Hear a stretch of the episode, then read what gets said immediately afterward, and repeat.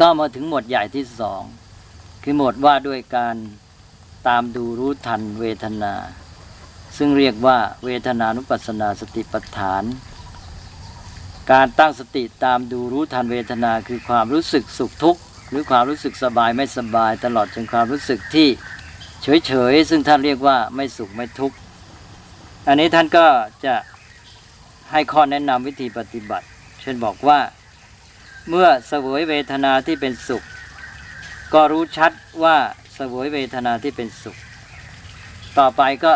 เช่นเดียวกัน ก็เป็นว่าเมื่อเสวยเวทนาที่เป็นทุกข์ก็รู้ชัดว่าเสวยเวทนาที่เป็นทุกข์เมื่อเสวยเวทนาที่ไม่สุขไม่ทุกข์คือเฉยๆก็รู้ชัดว่าเสวยเวทนาที่ไม่สุขไม่ทุกข์ต่อจากนั้นก็ไปถึงว่า เมื่อเสวยเวทนาที่เป็นสุขแล้วก็เป็นสามิตร เป็นสามิตรก็คือว่าอาศัยอามิตร อาศัยอามิตรก็ต้องอาศัยรูปเสียงกลิ่นรสภายนอกมาเป็นเหยื่อล่อ ก็รู้ชัดว่าเสวยเวทนาเป็นสุขที่อาศัยอามิตร หรือว่าเสวยเวทนาที่เป็นสุขไม่อาศัยอามิตร เราเรียกว่าเป็นนิรามิตร ก็รู้ชัดว่าเสวยเวทนาที่เป็นสุขที่ไม่อาศัยอามิตรอย่างที่ยกตัวอย่างเมื่อกี้เช่นว่าทำสมาธิเนี่ย เมื่อจิตสงบเป็นสมาธินี้เกิดความสุขขึ้นมาสุขนั้นไม่อาศัยอามิตร เพราะไม่ต้องอาศัยรูปเสียงกลิ่นรสที่เป็นเหยื่อเข้ามา เป็นความสงบภายในเองแล้วตลอดไปต่อจากนี้ก็มีเรื่องเวทนาที่เป็นทุกข์ที่เป็นสามิตร อาศัยอามิตรที่เป็นนิรามิตรไม่อาศัยอามิตร และก็เวทนาที่เป็นอทุกขมสุขไม่สุขไม่ทุกข์เฉยๆที่อาศัยอามิตรก็ดี แล้วก็ไม่อาศัยอามิตรก็ดี อันอย่างไหน เวทนาหรือความรู้สึกอันไหนเกิดขึ้นมาก็รู้ชัด ตามที่มันเป็นอย่างนั้นอย่างนั้น นี่เรียกว่าเป็นเวทนานุปัสสนาสติปัฏฐาน นี่ต่อไปก็หมวดที่สามคือจิตานุปัสสนาสติปัฏฐาน การตั้งสติตามดูรู้ทันจิตใจ ก็คือรู้เท่าทันสภาพจิตของตนเอง อันเนี้ยท่านก็จะอธิบายแยกแยะออกไปมากมายมุยถึง 16 หัวข้อย่อยเดียกัน ซึ่งเราไม่จำเป็นจะต้องจำ ตมาพูดให้ฟังเราก็จะได้ความเข้าใจทีเดียวว่าอ๋อท่านหมายถึงสภาพจิตต่างๆแตมาจะพูดให้ฟังพอให้ผ่านๆอย่างที่ว่าว่าจิตมีราคะก็รู้ชัดจิตที่มีราคะ จิตไม่มีราคะก็รู้ชัดจิตไม่มีราคะ จิตมีโทสะก็รู้ชัดว่าจิตมีโทสะจิตปราศจากโทสะไม่มีโทสะก็รู้ชัดว่าจิตไม่มีโทสะจิตมีโมหะ ก็รู้ชัดว่าจิตมีโมหะจิต ปราศจากโมหะ ก็รู้ชัดว่าจิตปราศจากโมหะ จิตหดหูก็รู้ชัดว่าจิตหดหูจิตฟุ้งซ่านก็รู้ชัดว่าจิตฟุ้งซ่าน จิตถึงขั้นระดับฌานก็รู้ชัดว่าเป็นจิตที่ถึงระดับฌานจิตที่ไม่ถึงระดับฌานก็รู้ชัดว่าไม่ถึงระดับฌานจิตที่เป็นจิตของปุถุชน เป็นระดับปุถุชนก็รู้ชัดว่าเป็นจิตอย่างนั้น จิตที่เป็นจิต พระอริยบุคคลเป็นจิตพระอรหันต์ก็รู้ชัดว่าเป็นจิตอย่างนั้น จิตตั้งมั่นก็รู้ว่าจิตตั้งมั่น จิตไม่ตั้งมั่นก็รู้ว่าจิตไม่ตั้งมั่น จิตหลุดพ้นก็รู้ว่าจิตหลุดพ้น จิตไม่หลุดพ้นก็รู้ว่าจิตไม่หลุดพ้น อันนี้ก็ท่านก็แจกแจงไปก็คือรู้สภาพจิตของตน มันเป็นยังไงก็รู้อย่างนั้นตามเป็นจริง ก็ขอผ่านไปอันนี้ให้ความเข้าใจพื้นฐานไว้เท่านั้น หมวดที่สี่ก็ธรรมานุปัสสนาสติปัฏฐาน การตั้งสติตามดูรู้ทันธรรม อันนี้ก็แบ่งเป็นห้าหมวดใหญ่ด้วยกัน อย่างที่ได้บอกชื่อมาแล้ว มีหมวดนิวรณ์หมวดขันห้าหมวดอายตนะหกคู่ หมวดโพชฌงหมวดอริยสัจก็เริ่มไปตั้งแต่หมวดว่าด้วยนิวรณ์ซึ่งเป็นเรื่องฝ่ายกิเลสหรืออกุศล ก็บอกว่าตามดูรู้ทันทำในธรรมทั้งหลาย คือในนิวรณ์ทั้งห้าแล้วก็ท่านก็แยกไปนิวรณ์ห้ามีอะไรบ้างล่ะ ก็มีการมฉันทะ ความพอใจติดใจอยากได้พยาบาทความขัดเคือง ไม่พอใจหรือความแค้นเคืองต่างๆ แล้วก็ทีนมิทะความหดหู่ซึมเศร้าอุทจักกุกุจักความฟุ้งซ่านลำคาญใจ แล้วก็วิจิกิจฉาความลังเล สงสัยตัดสินใจไม่ได้ ห้าอย่างนี้ก็ท่านก็บรรยายทีละอย่างบอว่า กามฉันทะมีอยู่ภายใน ก็รู้ชัดว่า การมฉันทะมีอยู่ภายในในตัวเอง การมฉันทะไม่มีอยู่ในภายใน ก็รู้ชัดว่าการมฉันทะไม่มีอยู่ภายใน การมฉันทะที่ยังไม่เกิดเกิดขึ้นอย่างไร ก็รู้ชัดอาการที่เป็นอย่างนั้นอาการที่การมฉันทะที่ยังไม่เกิดเกิดขึ้น การมฉันทะที่เกิดขึ้น ละไปได้อย่างไร ก็รู้ชัดการที่ละได้อย่างนั้น การมฉันทะที่ละได้แล้วไม่เกิดขึ้นอีกต่อไปได้อย่างไร ก็รู้ชัดความที่เป็นอย่างนั้น นี่เป็นตัวอย่าง ต่อไปนิวรณ์ข้ออื่นอีกสี่ข้อก็แบบเดียวกัน อันนี้ก็ให้เห็นวิธีการพิจารณา คือการตามดูรู้ทัน สภาพจิตของตัวเอง ซึ่งมี กิเลสต่างๆ ที่เรียกว่านิวรณ์ห้าอย่างแต่ละอย่างเกิดขึ้น อะไรมันมีอยู่ก็รู้ว่ามันมีอยู่อะไรไม่มีก็รู้ว่าไม่มีมันเกิดขึ้นอย่างไรมันละดับไปได้อย่างไร แล้วก็มันไม่เกิดขึ้นได้อย่างไร ก็รู้ไปตามทันตามที่เป็นจริงอย่างนั้นอันนี้ตมาให้ข้อสังเกตนิดหน่อย คือเรื่องนิวรณ์นี่จะปรากฏอยู่เสมอในการปฏิบัติธรรม อย่างในเรื่องการบำเพ็ญสมถะธรรมสมาธินั้น ก่อนที่สมาธิขั้นที่จะถึงฌาน แม้แต่ขั้นที่เรียกว่าอุปจารสมาธิซึ่งเป็นขั้นเฉียดๆเนี่ยสมาธินั้นจะเกิดขึ้นได้ก็เมื่อนิวรณ์สงบ เพราะฉะนั้นนิวรณ์นี่จะมีบทบาทมากมาถึงเรื่องวิปัสสนานี่เราก็มาพูดถึงอีก มาตามดูรู้เห็นมันดังนั้นก็ควรจะกำหนดจดจำไว้จะเป็นการดี แล้วก็ข้อสังเกตอีกอย่างหนึ่งก็คือ ข้อการมฉันทะกับพยาบาทการมฉันทะนั้นแปลตามตัวก็แปลว่าความพอใจในกาม ซึ่งจะพาให้เข้าใจผิด คือคำว่ากามในภาษาพระเนี่ยไม่ได้หมายถึงกามในอย่างที่เราพูดในภาษาไทย ถ้าพูดง่าย ๆ ก็กามฉันทะนี่ความชอบใจ ชอบใจรูปเสียงกลิ่นรสหรืออารมณ์ต่างๆเท่านั้นแหละความชอบใจอารมณ์อะไรก็ตามก็เป็นเรื่องการมฉันทะถ้าพูดง่าย ๆ ก็คือความชอบใจ พยาบาทก็ไม่ใช่ว่าจะต้องไปอาฆาตแค้นเคืองผูกใจอะไรต่าง ๆ พยาบาทที่เป็นเพียงความขัดใจ ความไม่ชอบใจนั่นเอง ความไม่ชอบใจเกิดขึ้นเรียกว่าพยาบาทในการมฉันทะก็คือความชอบใจพยาบาทก็ความไม่ชอบใจ อันนี้เป็นเรื่องของการเข้าใจความหมาย พวกนี้เป็นนิวรณ์ไม่ว่าอยู่ในระดับที่ละเอียดอ่อนเล็กน้อยหรือว่าจะแรงขึ้นก็ตาม มันก็จะเป็นอุปสรรคมารบกวนจิตใจได้ทั้งสิ้น นี่ก็ขอต่อไปข้อพิจารณาในหมวดต่อไปของธรรมานุปัสสนาก็คือเรื่องของขันห้า ท่านก็บอกว่า ตามดูรู้ทันธรรมในธรรมทั้งหลาย คือในอุปาทานขันห้าขันที่เป็นที่ตั้งแห่งอุปาทานห้าประการ แล้วก็ขันห้ามีอะไรบ้างก็เคยพูดไปแล้ว มีรูปเวทนาสัญญาสังขารวิญญาณ รูปก็คือ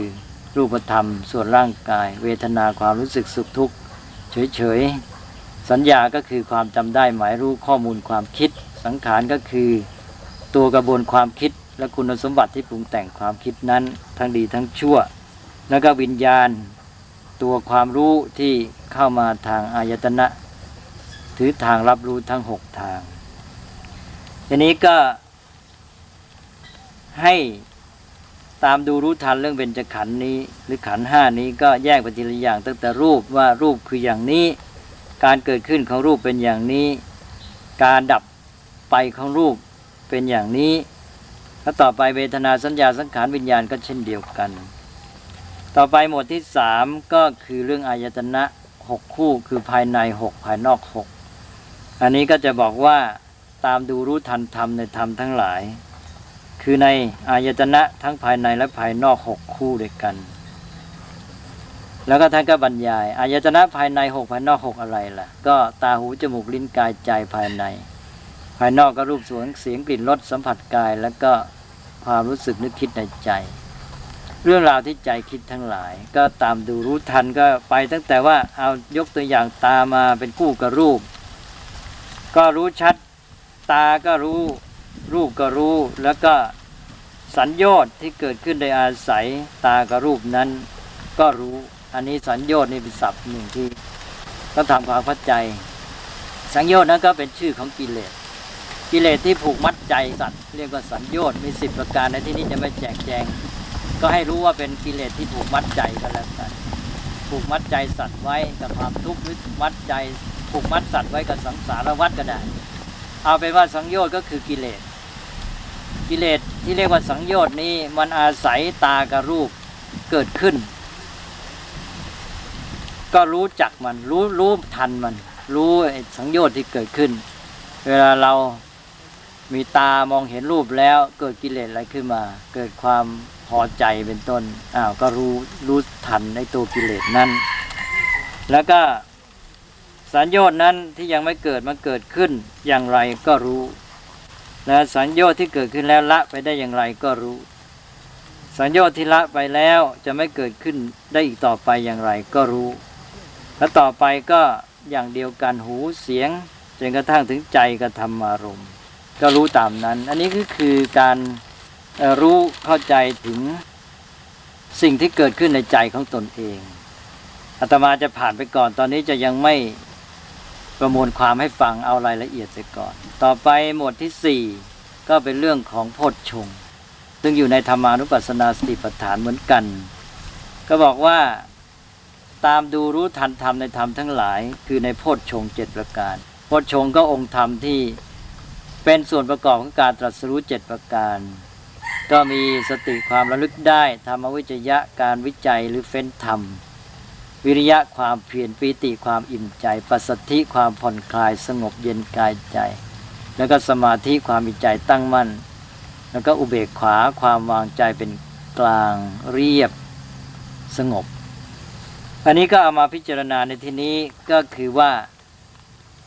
โพชฌงที่เป็นกุศลธรรมดีๆ เหล่านี้เกิดขึ้นในใจเราก็รู้มัน ทีนี้รู้อาการเข้ามาทุกอย่าง รู้ตัวมันตามความเป็นจริง ตั้งแต่ว่ามีไม่มีแล้วมันเกิดขึ้น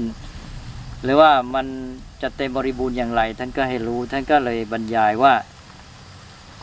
สติสัมโพชฌงมีอยู่ภายใน ก็รู้ว่าสติสัมโพชฌงนั้นมีอยู่ในภายในของเรา สติสัมโพชฌงไม่มีอยู่ภายใน ก็รู้ว่าสติสัมโพชฌงไม่มีอยู่ภายในเรา สติสัมโพชฌงที่ยังไม่เกิดขึ้นเกิดขึ้นอย่างไร ก็รู้ชัดอย่างนั้น